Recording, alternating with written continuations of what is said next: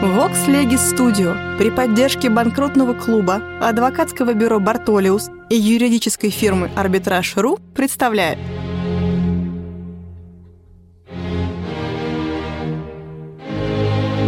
Габриэль Феликсович Шершеневич. Конкурсный процесс. Историческое развитие конкурсного законодательства.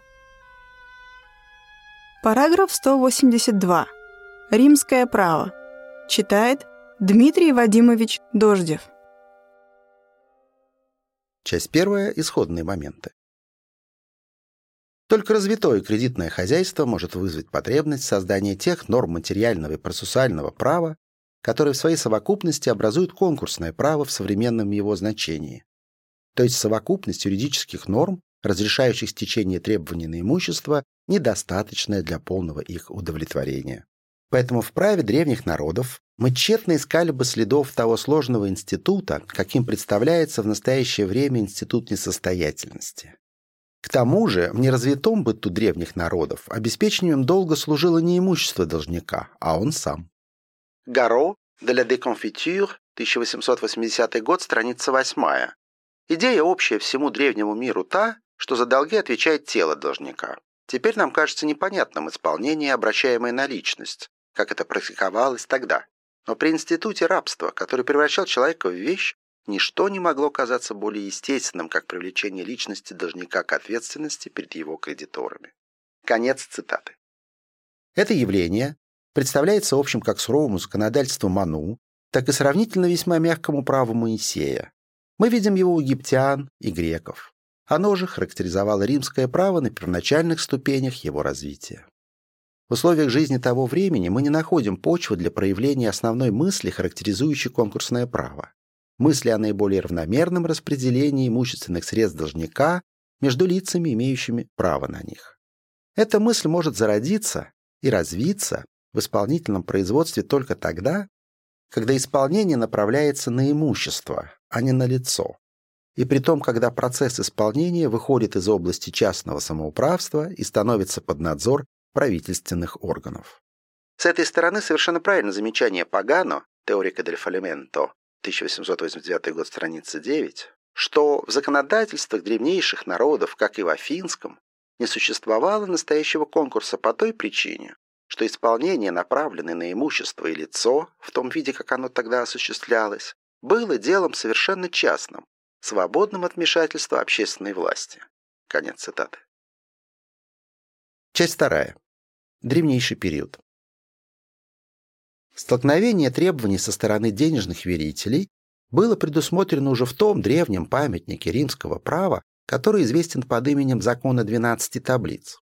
И было разрешено здесь вполне согласно с духом того времени, с экономическими условиями и нравственными понятиями той эпохи. Неудовлетворенные кредиторы имели право разрубить на части тело несостоятельного должника. Партес Сакары. Это постановление, составляющее дальнейшее развитие права отдельного кредитора убить своего неоплатного должника, представляется, как и последнее, не средством имущественного удовлетворения, а способом удовлетворения чувству мести, которое питал неразвитой человек к неисправному должнику. Поэтому следует признать совершенно излишними, лишенными исторической правды, попытки некоторых ученых, как Гушки или Дабилова, лишить закон буквального смысла и придать ему какое-то риторическое значение. Первый предполагал здесь деление имущества на равные части между всеми кредиторами, а второй – пропорциональное требование каждого. Того же взгляда Монтескье, Эспри де Луа, 29 книга, глава 2, примечание 3. Римские писатели, как Авел Гелий, Квинтилиан или Тертулиан, которые хотя признавали существование подобного закона, но отвергали его применение ввиду того, что его мозг публикам репудиавит, что оно не соответствует общественным нравам, были слишком отдалены по времени от эпохи издания закона, чтобы словам их можно было довериться. Трудно предположить, чтобы в то время, когда каждый вновь появляющийся закон составляет событие в жизни народа, когда он создается не в кабинете, а вырабатывается самими условиями жизни и отражает на себе понятия и действительные явления своего времени, трудно предположить, чтобы могли возникать законы, предназначенные оставаться мертвой буквою. Выражение, что законодатель не создает, а только записывает законы, в полном значении слова относится к первоначальной истории народа. К тому же римское право в своем отношении к несостоятельному должнику не остается одиноким. На противоположном конце Европы, в Норвегии, древнее право представляло кредитору возможность отрезать несостоятельному должнику ту или другую часть тела. Часть третья. Манус-инъекцию. Наложение руки. В эту начальную эпоху развития римского права исполнительное производство заключалось в следующем. Лицу, против которого был постановлен судебный приговор или которое признавалось в своем долге, по римскому праву признание было равносильно приговору «confessus pro judicato habetur». Давался 30-дневный срок для исполнения решения «dies justi». Если в течение этого времени должник не удовлетворял своего кредитора, последний имел право захватить его, где бы ни нашел его, и требовать от магистрата присуждения ему самого должника, аддикцию. Этот процесс, называемый манус инъекцию, имел место и в том случае, когда не было ни судебного приговора, ни признания, но когда должник заранее, по договору, согласился обеспечить долг своей личностью, нексум. В этом случае аддикция уже не требовалась. Захваченный должник мог быть освобожден или немедленной уплатой всего долга, или вмешательством Виндекса, заступника, который вступал в процесс под страхом двойного платежа в случае, если он напрасно возбудил спор. После манус-инъекцию веритель имел право увести своего должника домой. Но должник не становился еще рабом, не терял вовсе правоспособности. Закон 12 таблиц определял даже наибольший вес, какой могли иметь наложенные цепи, а также пищу, какую мог требовать должник от своего кредитора. Такое состояние продолжалось 60 дней. В три последних базарных дня этого периода веритель выводил должника на площадь и предлагал желающим выкупить его свободу уплаты лежавшего на нем долга. Если такой благодетель не находился, веритель имел право увести обратно несчастного должника, и на этот раз уже в качестве раба, которого он мог по своему желанию продать за пределами Рима или даже убить. Часть четвертая. Реакция против личных мер взыскания. Долговые отношения составляют один из главных вопросов римской истории. Мы знаем, какие причины приводили к общему задолжанию, какие причины затрудняли освобождение от долговых уз, в которые попадал бедный плебей. Мы знаем также, какие были последствия такого положения вещей, как росло в народе глухое недовольство, которое по временам вспыхивало, чтобы добиться какой-либо льготы, и затем снова стихало настолько, что кредиторы осмеливались обходить законы. Как это весьма часто происходит, долго подготовлявшееся движение внезапно обнаружилось благодаря отдельному, совершенно случайному обстоятельству. Один молодой человек по имени Публилий, желая уплатить долги своего отца, попал сам в неоплатные долги. Кредитор, некто Папирий, которого постыдные предложения были отвергнуты с негодованием, подверг несчастного должника истязаниям. Случайно вырвавшись на свободу, он предстал перед народом. Его жалобы, его истерзанный вид вызвали волнение, которое было настолько сильно, что Сенат принужден был уступить и предложил консулам изготовить закон, освобождающий несостоятельного должника от рабства, если он не совершил никакого преступления. Этот закон, известный под именем Лекс Петелия, был издан в 428 году от основания Рима или в 326 году от Рождества Христова. Он уничтожил обязательственное соглашение относительно обеспечения долга личностью он запретил налагать на присужденных аддикти цепи. Наконец, он устранил аддикцию, когда должник давал клятву, что он ничего не скрывает и все имущество отдает кредитору. Таково толкование Гарро, страница 14. Напротив, по мнению других, должник должен был поклясться, что имеет средства покрыть все долги. Тит Ливий, рассказав историю этого закона, не мог удержаться от замечаний, что с этого времени, по вине одного лица, палая могучая основа взаимного доверия. Ограниченное ли значение закона, который не вполне отменял личное исполнение, или намеренное игнорирование закона послужили основанием к тому, что в дальнейшей истории мы встречаем пример личного исполнения и законы, имевшие ту же цель, что и Петелиев закон, как, например, Лекс Хортензия. Тем не менее, вне сомнения тот факт, что личное исполнение перестало уже удовлетворять требованиям времени, перестало соответствовать степени развития гражданского оборота. Часть пятая. Имущественное исполнение. Мы не знаем, когда и каким образом установилось имущественное исполнение взамен личного. Несомненно, что оно явилось и развелось с той же незаметной постепенностью, которая характеризует историю вообще всех институтов римского права. История связывает возникновение его с именем претора Рутилия, но какова была его роль в этом деле, неизвестно. Только с установлением этой системы можно видеть в римском праве зачатки современного конкурсного института. Таково мнение Ренуара, Гаро, Пагано, Таллера. Напротив, германская наука отрицает эту связь, настаивая на национальном происхождении конкурсного права. Можно доказать, что основные положения ныне действующего конкурсного права большей частью существовали уже в средние века, и что современное право скорее выработалось из древнегерманских обычаев, чем из римского права, что в настоящем случае мы имеем дело не с чужим правом, но с национальным. Так чтобы Эндеман, Фукс. Несомненно, германисты несколько увлекаются, отстаивая национальный характер действовавшего в Германии до 1879 года конкурсного права.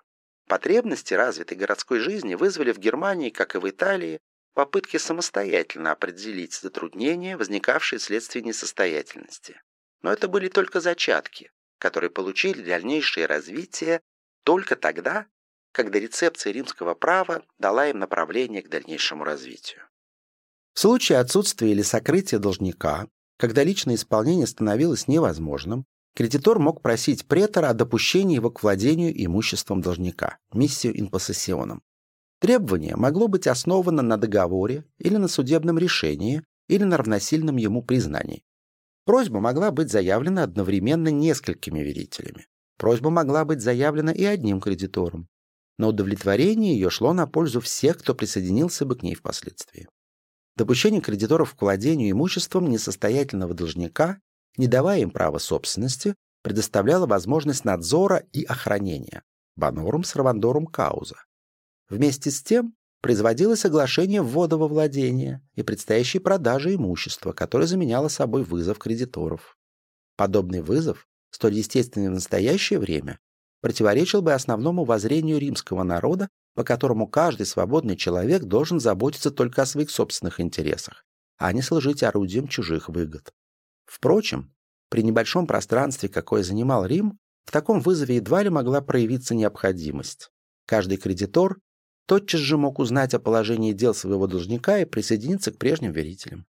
По прошествии 30 дней, если должник был жив, и 15 в противном случае, как сообщает Гай, в течение которых ни должник, ни кто-либо другой не удовлетворял кредиторов, Последние сходились для выбора из своей среды лица, которое бы заведовало продажей имущества – магистр банорум вендендорум. С этого времени наступал второй период производства. На обязанности избранного лица, приносившего предварительную присягу в добросовестном исполнении возложенного на него дела, лежал вызов лиц, желающих приобрести имущество несостоятельного и составление условий сделки. Продажа производилась оптовая всего имущества должника, вероятно, с торгов, как считает Каро и Таллер. Так что покупщик, Эмтер Банору, становился общим преемником его. Условия продажи заключались в обязательстве покупщика уплатить кредиторам определенный процент их требований, пропорционы. Продажа нуждалась, кроме того, в утверждении претора, властью которого совершалось отчуждение, аддикцию. Как прежде, тем же актом производилось отчуждение лица должника. Виндицио Банорум могло иметь образцом субхостацию, Банорум секцио, по мнению Куртуа. Такая продажа имущества представляла невыгодные стороны для кредиторов, потому что покупщик имел в виду обыкновенно спекулятивную цель. Он старался выиграть на разнице между суммой, которую он уплатил верителям, и суммой, которую он рассчитывал выручить от продажи приобретенного имущества. Сама продажа оптом объясняется, скорее всего, переходом от прежнего личного исполнения только все имущество во всей своей целости способно было заменить личность должника. Невозможно согласиться с мнением Малышева, будто розничная продажа имущества не всегда находила покупателей, легче было отыскать человека, который решился бы приобрести себе целое имущество потом. Конец цитаты. Невыгода Виндицио Банорум должна была привести к мысли о преимуществе розничной продажи, при которой в пользу кредиторов шла бы вся ценность имущества. Поэтому постепенно установился другой способ реализации имущества должника – дистракцию бонорум. Вместо магистра, задача которого была в установлении наиболее выгодных для верителей условий продажи, стал избираться куратор бонорум. на котором лежала обязанность распродажи составных частей конкурсной массы. Часть шестая. Цессия Банору. Продажа имущества должника не разрывала долговой связи его с кредиторами. Он продолжал оставаться ответственным за все то, чего не получили кредиторы, если бы впоследствии он приобрел вновь состояние личным трудом или дарственным способом. Личное положение должника было также незавидно. Если в настоящее время трудно определить с точностью, в чем заключалось ограничение его прав, может быть инфамия, бесчестие, и свободы, то все-таки несомненно, что личность его не осталась неприкосновенной.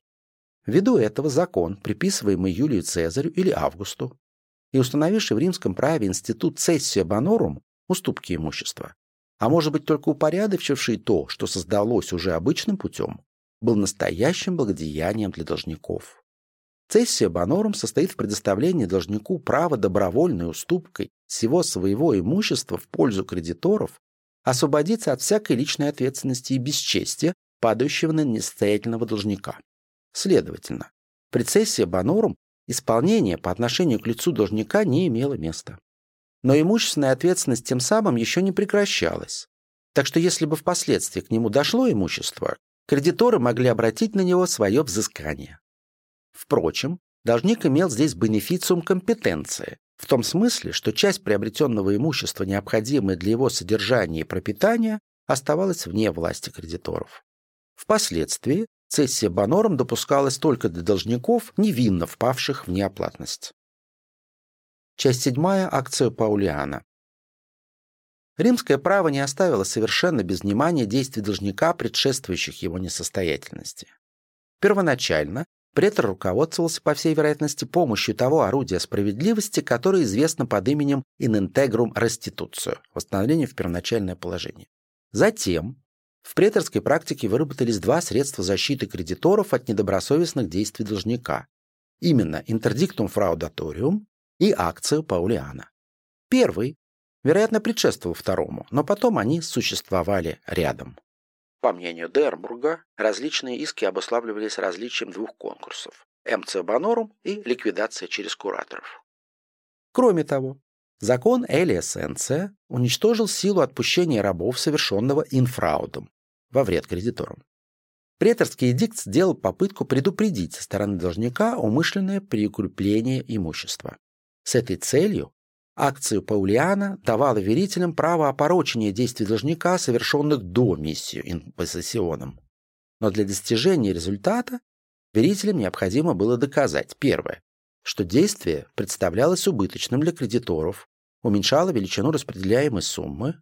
Второе, что действие было совершено сознанием причиняемого кредиторам ущерба, консилиум фрауданди. Отчужденная по возмездной сделке вещь могла быть вытребована от лица, которому была отчуждена, если доказано, что ему известно было намерение отчуждавшего должника. Conscius fraudis. Напротив, при безвозмездном отчуждении подобное доказательство было излишне.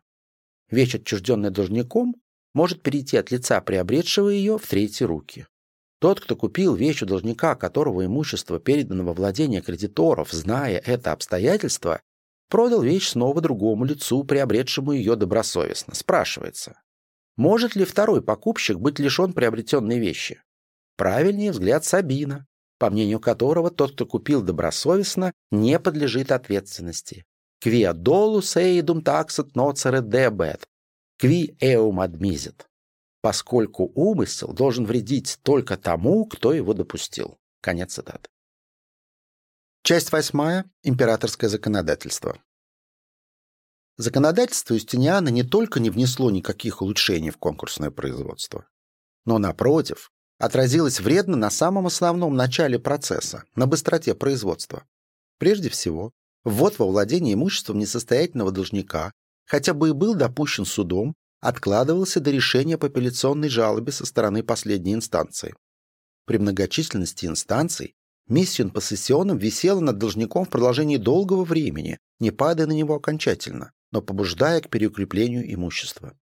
Кроме того, в императорскую эпоху сильно развился обычай подавать императору просьбу о предоставлении отсрочки в платеже долгов. Императоры желая внушить к себе любовь и обнаружить свое милосердие, разрешали такие отсрочки иногда на весьма продолжительное время, достигавшие пяти лет. Императоры Грациан, Валентиниан и Феодосий признают уже силу за установившимся порядком и стараются дать отсрочкам подобие организации. Юстиниан постановил, что если большинство кредиторов находит просьбу об отсрочке достойной удовлетворения, то меньшинство считается связанным этим решением. Причем отсрочка не должна превышать пятилетнего периода. Квинквинале спациум. Срок, установленный при Юстиниане для заявления кредиторами своих требований, представляется чрезмерно продолжительным. Именно два года для проживающих в той же провинции, четыре года интерквадриениум для имеющих жительство в других провинциях. Продажа имущества производилась куратором, который давал присягу в том, что он не в стачке с покупщиками. Продажа совершалась без надзора суда и притом даже не всегда с публичных торгов. Как известно, в императорский период развилась система законных тайных ипотек, которые, как и вообще ипотеки того времени, не соединялись владением вещью.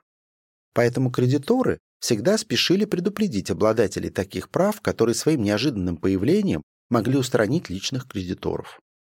Эти указания в достаточной степени обнаруживают, какими существенными недостатками страдал римский конкурсный процесс, который должен был перейти в наследие новым народам. Как мало удовлетворял он самым основным требованиям общественного кредита и гражданского оборота.